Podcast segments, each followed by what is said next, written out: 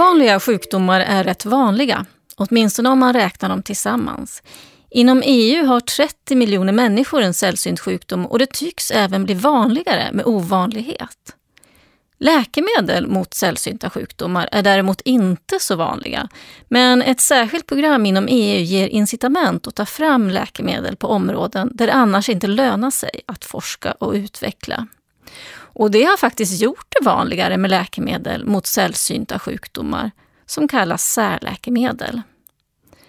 Men samtidigt är det inte helt ovanligt att det blir en utmaning för samhället att använda de här läkemedlen eftersom de ofta är sällsynt dyra mediciner.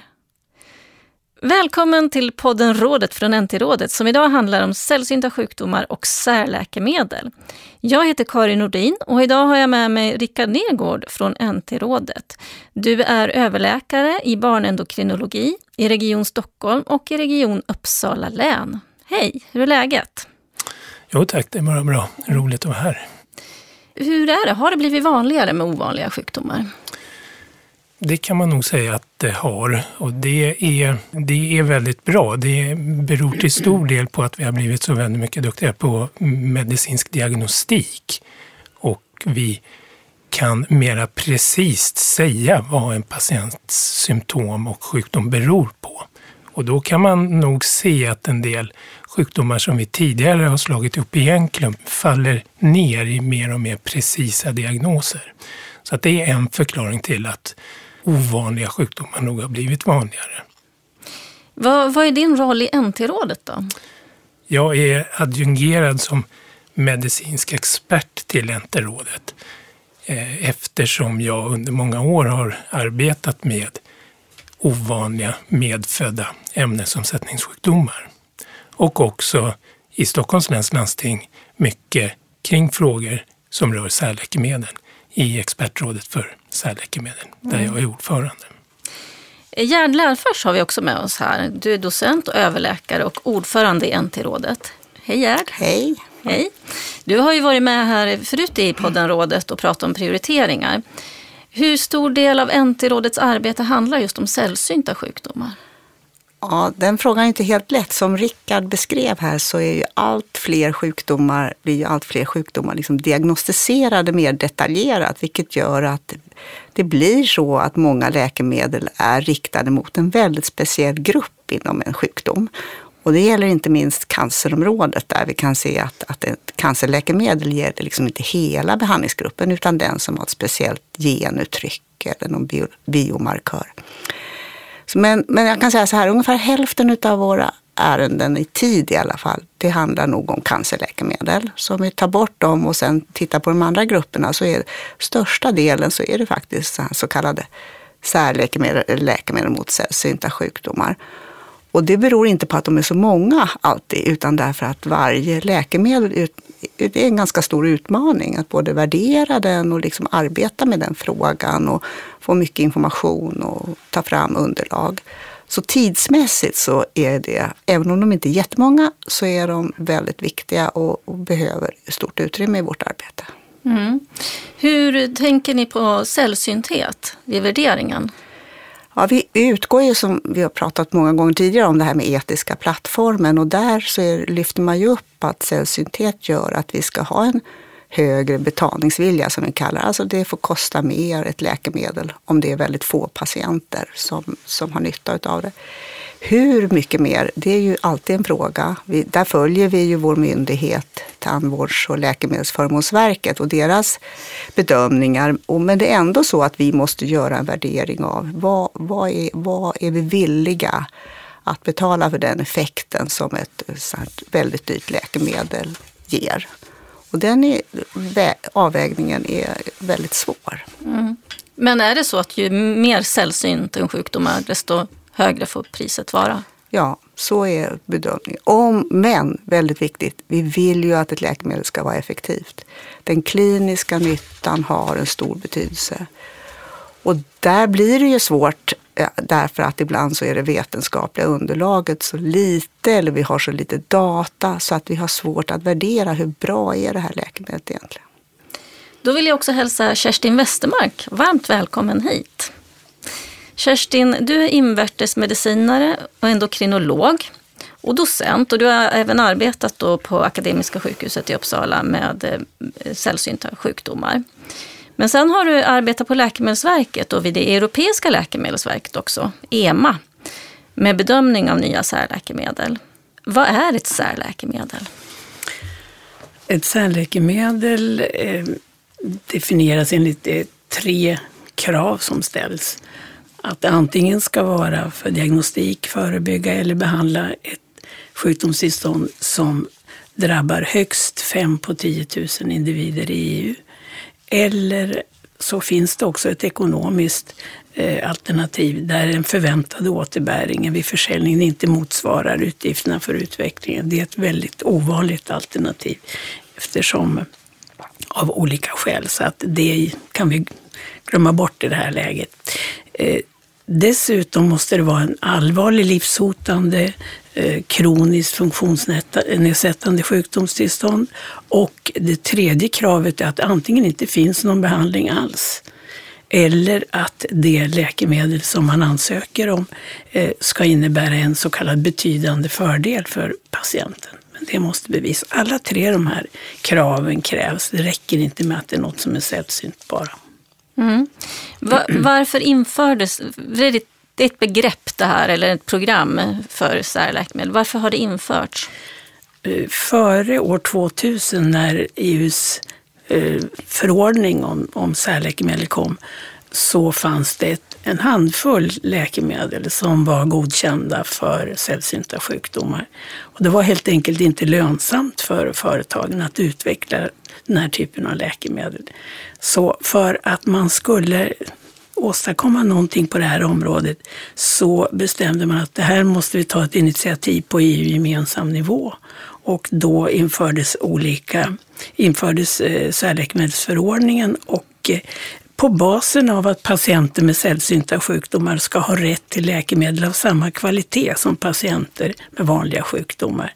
Klassificeringen till särläkemedel då som innebär tillgång till olika stimulansåtgärder, den görs av en kommitté på eh, EMA som jag har suttit i, Committee for Orphan Medicinal Products, föräldralösa läkemedel kallar man det. Och jag tycker det är ett bättre begrepp än särläkemedel. Men sen väldigt viktigt är att när sen läkemedlet ska granskas för godkännande så är det precis samma kommitté, eh, kommittén för humanläkemedel på EMA, som gör den granskningen. Så att det är ingen skillnad i krav på vanliga läkemedel och sällsynta läkemedel. Okej, men eh, vi hörde här Rickard berätta att det har blivit vanligare med ovanliga sjukdomar. Driver det här programmet för särläkemedel på den utvecklingen? Nej, både ja och nej. Man säger ju att det finns mellan 6 och 8 000 eh, sällsynta sjukdomar. Då kan ju vem som helst tappa sugen. Men de flesta av de här är inte tillgängliga för läkemedelsbehandling överhuvudtaget eller det kanske är en patient i världen som har dem. Så att mm, högt räknat så är det kanske tusen eh, sjukdomar som lämpar sig för behandling. Och eh, de betar man av så sakteliga, men några nya sällsynta sjukdomar, det är inte jag medveten om, men, men intresset för att utveckla läkemedel för de här som är tillgängliga för det, det har ju ökat. Då har vi också ringt upp eh, Leif Lindsten.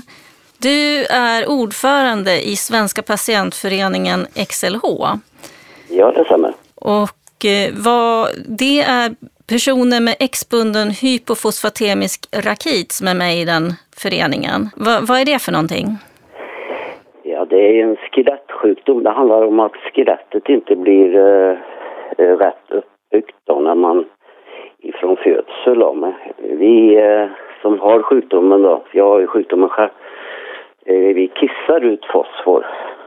Så att eh, man får låga fosforvärden i blodet och eh, fosfor behövs ju för att bygga upp skelett tillsammans med D-vitamin. Och D-vitaminet eh, har lite dålig effekt också för oss. Så därför får vi, så att säga, skelett och tandsjukdom är det ju då. Hur märker ni att ni har det?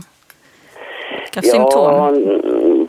När man är liten då och man får det här så eh, blir ju bena oftast eh, böjda då och på grund av tyngdkraften. De är inte så hårda så att de står inte emot tyngdkraften så att eh, lårben och underben är oftast böjda. Men man har värk, stelhet. Hur upptäckte du själv att du har den här sjukdomen? Eh, jag vet du, bytte jobb och började läsa som sjuksköterska vid 30 år då, och eh, jag är distriktssköterska nu, är jag ju pensionerad då. Och jag förstod ju att det var något fel på mig när jag började läsa lite medicin och så. Att eh, jag hade ju böjda underben, jag var väldigt kort. Jag hade ju värk och stelhet. Och eh, sen bröt jag ju armen och det tog nio månader innan den läknade då. Så att eh, då började jag ju fundera, det här måste vara något fel. Och så tillsammans med en annan läkare i Lidköping då som jag var då. Och så tog vi ta prover då. Och så hittade vi detta på det viset. Då. Hur är det med dina barn? Ja, jag har två döttrar då. För det sitter ju i exet då, i det kvinnliga exet. Eh, så att eh, de har ju fått det båda två då. De har ju varit opererade flera gånger. Men de är vuxna idag eller? Ja, det är de. Ja. Det är de. Och jag har ett barnbarn och då, eh, det är en pojke då som, och han fick ju det också då. Hur ovanlig är annars den här sjukdomen? Det är fem som föds varje år, ungefär. I Sverige? I Sverige, hur, vilken behandling får man då mot själva grundsjukdomen? Ja, den behandlingen som är nu då, den är ju... Man äter ett aktivt D-vitamin. Och sen äter man fosfor då. Aktiva D-vitaminen tar man en till två gånger om dagen och eh, man ska äta fosfor, fosfat då. Efter man tappar det då eh, i, i urinen så måste man ju kompensera det och det ska man äta ja, minst fem gånger om dagen då. Funkar det bra med det? Nej. Det, vad jag har sett så är det inte eh, någon större effekt av, eh, av det här hela. Man kan ju säga att när alla barn som äter eh, måste genomgå operation då. Så att eh, man kan ju säga att det inte verkar så bra. Vad vill du ha för typ av behandling då framöver? Ja, det har ju kommit en ny behandling nu då som eh, den har ju funnits några år men den har ju kommit till Sverige nu då. Och det är ju ett, eh, det är antikroppar som eh, blockerar själva eh, njuren så att njuren inte släpper ut så mycket fosfor. Då. Och eh, det är en ny medicin som är på gång då. Och, eh, den är ju så, såklart var väldigt dyr och eh, så att jag var lite orolig för att eh, man inte ska få tillgång till den i Sverige då. Jag läste ju då TLVs rapport eh, när man gör en samhällsekonomisk rapport då, hur, hur läkemedlet är då. Och då, då förstår man ju att det, när det är en sällsynt sjukdom så, så är det väldigt svårt att få fram eh, fakta och få fram statistik. Och jag tyckte vissa saker som stod där stämmer inte alls. Ett, ett var ju då att eh, det var ytterst få personer som opererade det här och då reagerade jag ju direkt efter jag hade ju siffror på detta då. Och sen är det ju andra värderingar som är jättesvåra att sätta sig in i. Men du hade någon eh, idé om hur man ska göra när man har svårt att få fram data? Ja, ja. ja i Sverige är vi ju vana vid att, att ha samverkan. Mm. Och att eh, jag tycker faktiskt man ska då även kanske ta kontakt med eh, om det finns ett, eh, en sammanslutning då, nätverk eller förening för diagnosen som är aktuell då för bedömning och, och, fråga vad de, vad de har för uppgifter och, och, så. Och att vi kan få en få ett så bra underlag som möjligt. Det är ju väldigt viktigt. Då eh, säger jag stort tack till dig Leif Lindsten. En sak till då. Ja. Jag har lite till då för att man säger att betalningsviljan är, är större då, men om man jämför med EUs länder så är ju inte svenska betalningsviljan så väldigt stor och att det, det finns ju mycket nackdelar med det svenska systemet.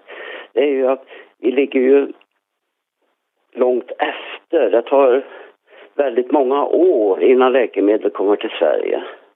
Och det kan ju eh, vara skadligt för, för vissa patienter. Det är inte bara den här diagnosen utan det gäller ju alla sällsynta diagnoser. Det tar lång tid, betalningsviljan är inte så stor.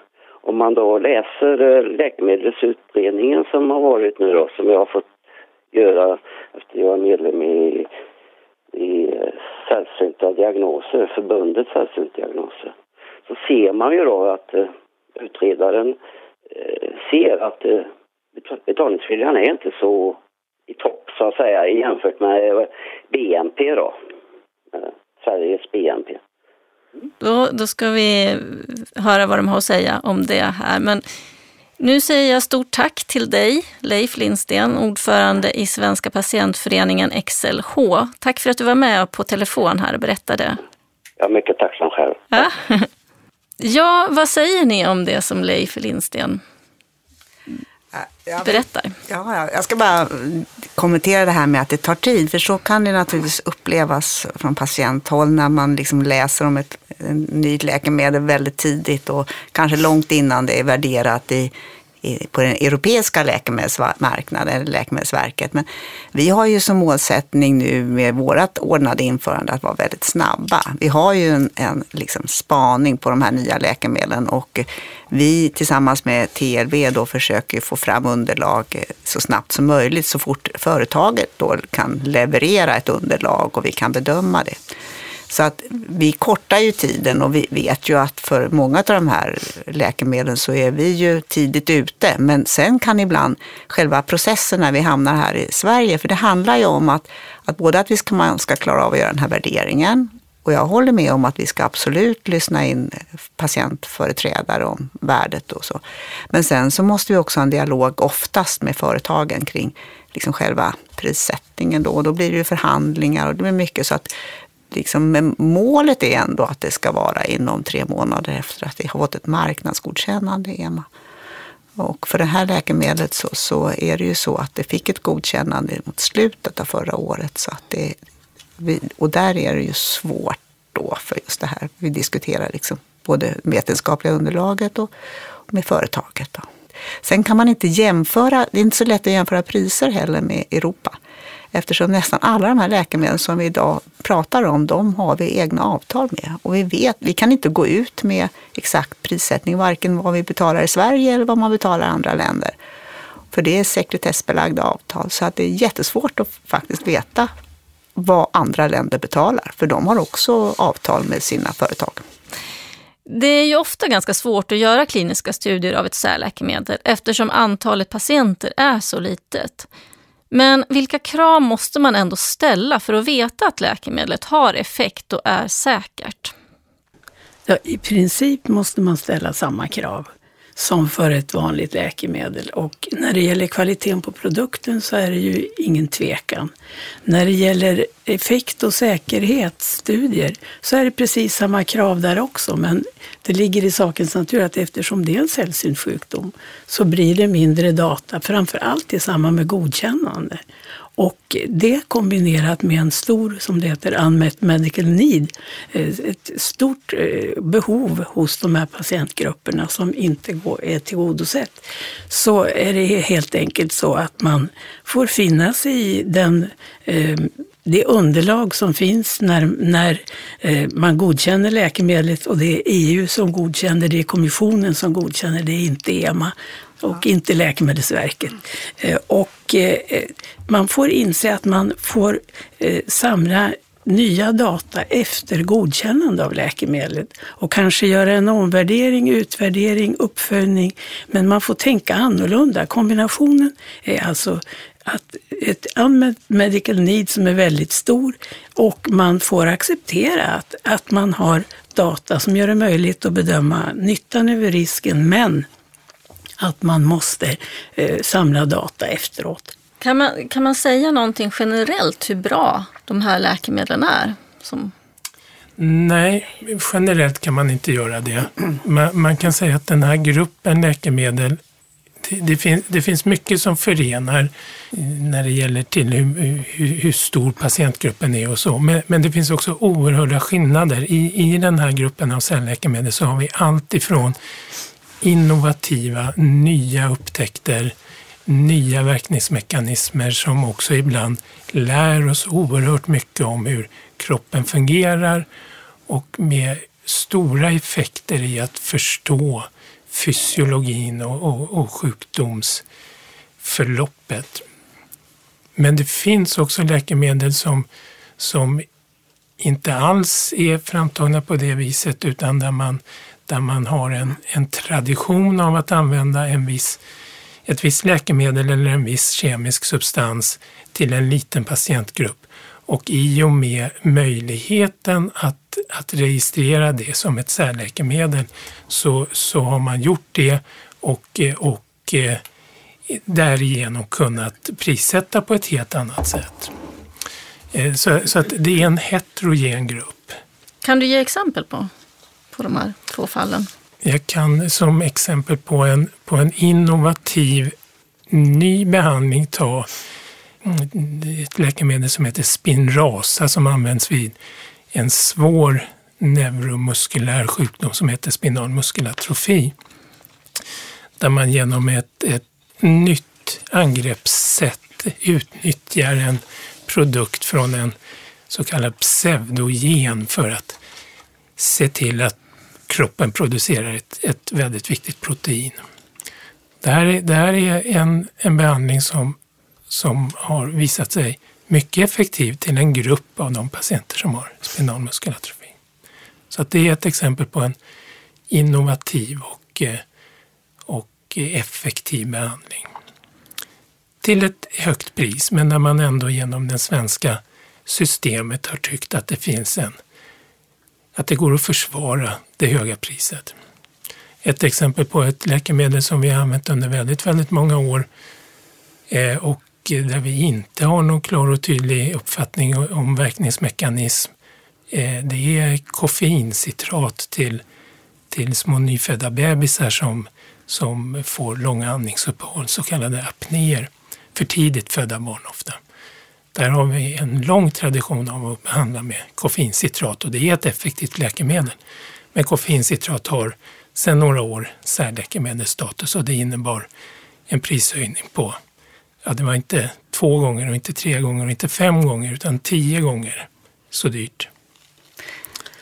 Jag skulle vilja kommentera. Jag tycker att, att eh, lagstiftningen har säkert gjort väldigt stor nytta, men vi ser att tanken finns ju att liksom för en livscykel för ett läkemedel är ju det att, att initialt så har man en högre kostnad för det, men när det har gått några år så ska man komma in och få konkurrens och kanske priset ska sjunka och det ska bli mer rimligt och det ska kunna tillgodogöras till fler patienter och sånt. Det funkar ju inte på det sättet när det gäller de här läkemedlen de, de har ett högt pris och vi ser ju att även om de har varit på marknaden en väldigt lång tid och det kan komma in något nytt läkemedel till inom det terapiområdet så förändras inte prisläget.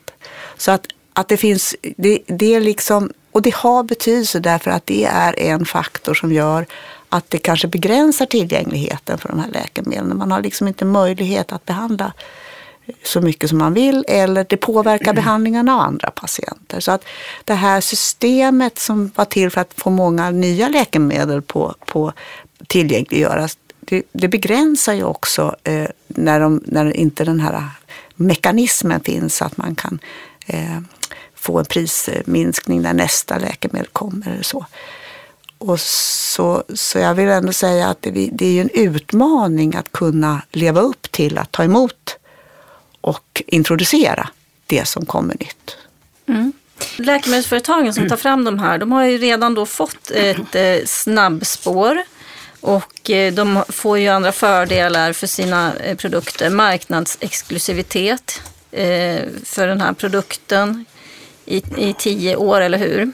Vilket innebär att eh, inga andra produkter med liknande mekanismer kan komma in mot en viss sjukdom.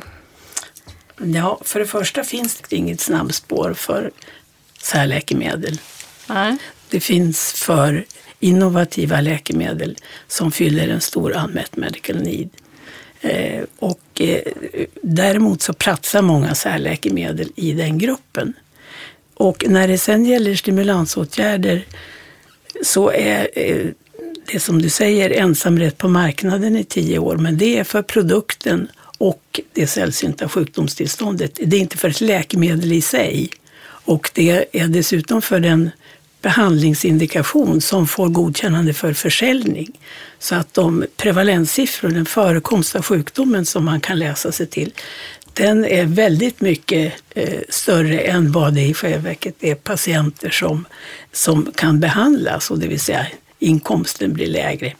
Den här marknadsexklusiviteten i tio år, den kan man, för det första så, så prövar man om i samband med att företaget ansöker om godkännande om de ska få behålla sitt särläkemedelsstatus. Och det är ganska många som faller bort där av olika skäl.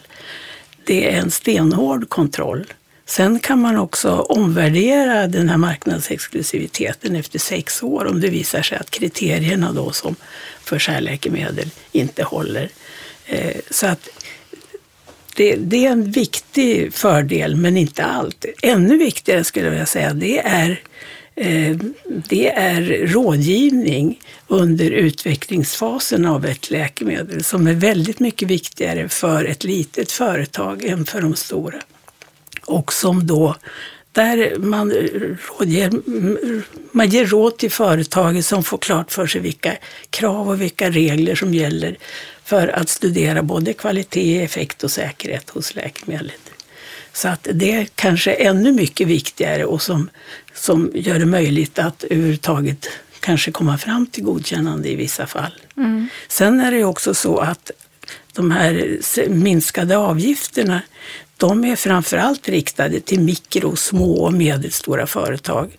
Stora läkemedelsföretag, de får i stort sett betala eh, vanlig avgift.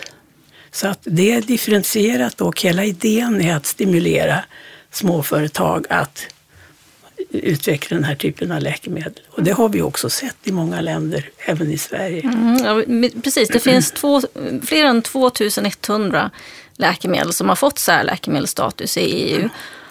Eh, det innebär ju inte att alla är godkända för försäljning, för det är drygt 160 Precis. läkemedel som har fått det. Men du menar alltså att det här programmet har fungerat väl för att få ja. fram nya läkemedel? Jo, det tycker jag att det har gjort. Sen av de här 164 ska man komma ihåg att 40 har förlorat sitt, sin marknadsexklusivitet. Priset har stora konsekvenser när vi ska värdera ett läkemedel och det har stora konsekvenser för att tillgängliggöra det här läkemedlet innan vi har verkligen kunskap om effekten i klinisk vardag. Så att eh, det, det, det, blir så lätt när man ser det ur europeisk nivå, men när vi ska sätta det i ett kliniskt sammanhang så blir det betydligt svårare. Jag har lite svårt att se varför företagen mm. inte på samma sätt som de åläggs att visa sin vetenskap, den vetens, vetenskapen och de medicinska data inte också måste vara transparenta kring sina prissättningsmodeller. Många av de här företagen har eh, marknadsföringsbudgetar som vida överskrider deras, det, det de lägger på forskning och utveckling. Och jag tycker inte att det vore orimligt att man tidigt i den här processen också förklarade hur man tänker prissätta. Det tror jag skulle tillföra mycket. Eh, och jag menar inte att man där måste säga att eh, att, eh, att man inte får ta betalt och så. Men, men förklara hur ni tänker. Och det skulle kanske vara ett sätt att få in det jag känner ibland saknas. Någon, någon sorts korrelation mellan utvecklingskostnad, pris och effekt. För den ser jag inte. Vi får betala precis lika mycket för ett eh, läkemedel med väldigt tveksam effekt som vi får betala för ett läkemedel med väldigt stor effekt. Jag ser en tydlig korrelation mellan medicinsk svårighetsgrad och angelägenhetsgrad och pris. Och jag är rädd för att det är någonting man kan exploatera. Och där behöver vi system för, för att hantera det. Annars löper vi en stor risk att, att bra läkemedel som skulle göra stor nytta inte kan komma rätt patienter till del. Och det, vi har ett ansvar att se till att vi, att vi kan hantera det här, även prisfrågan. Tack så jättemycket. Då var det dags att runda av för idag. Jag säger stort tack till alla er som har varit med och diskuterat. Gerd Lärfors och Rickard Nergård från NT-rådet och Kerstin Westermark, tidigare Läkemedelsverket. Rådet är en podcast från NT-rådet. NT-rådet ger rekommendationer till landets regioner om hur nya läkemedel ska användas. Information om NT-rådet hittar du på www.ntrådet.se.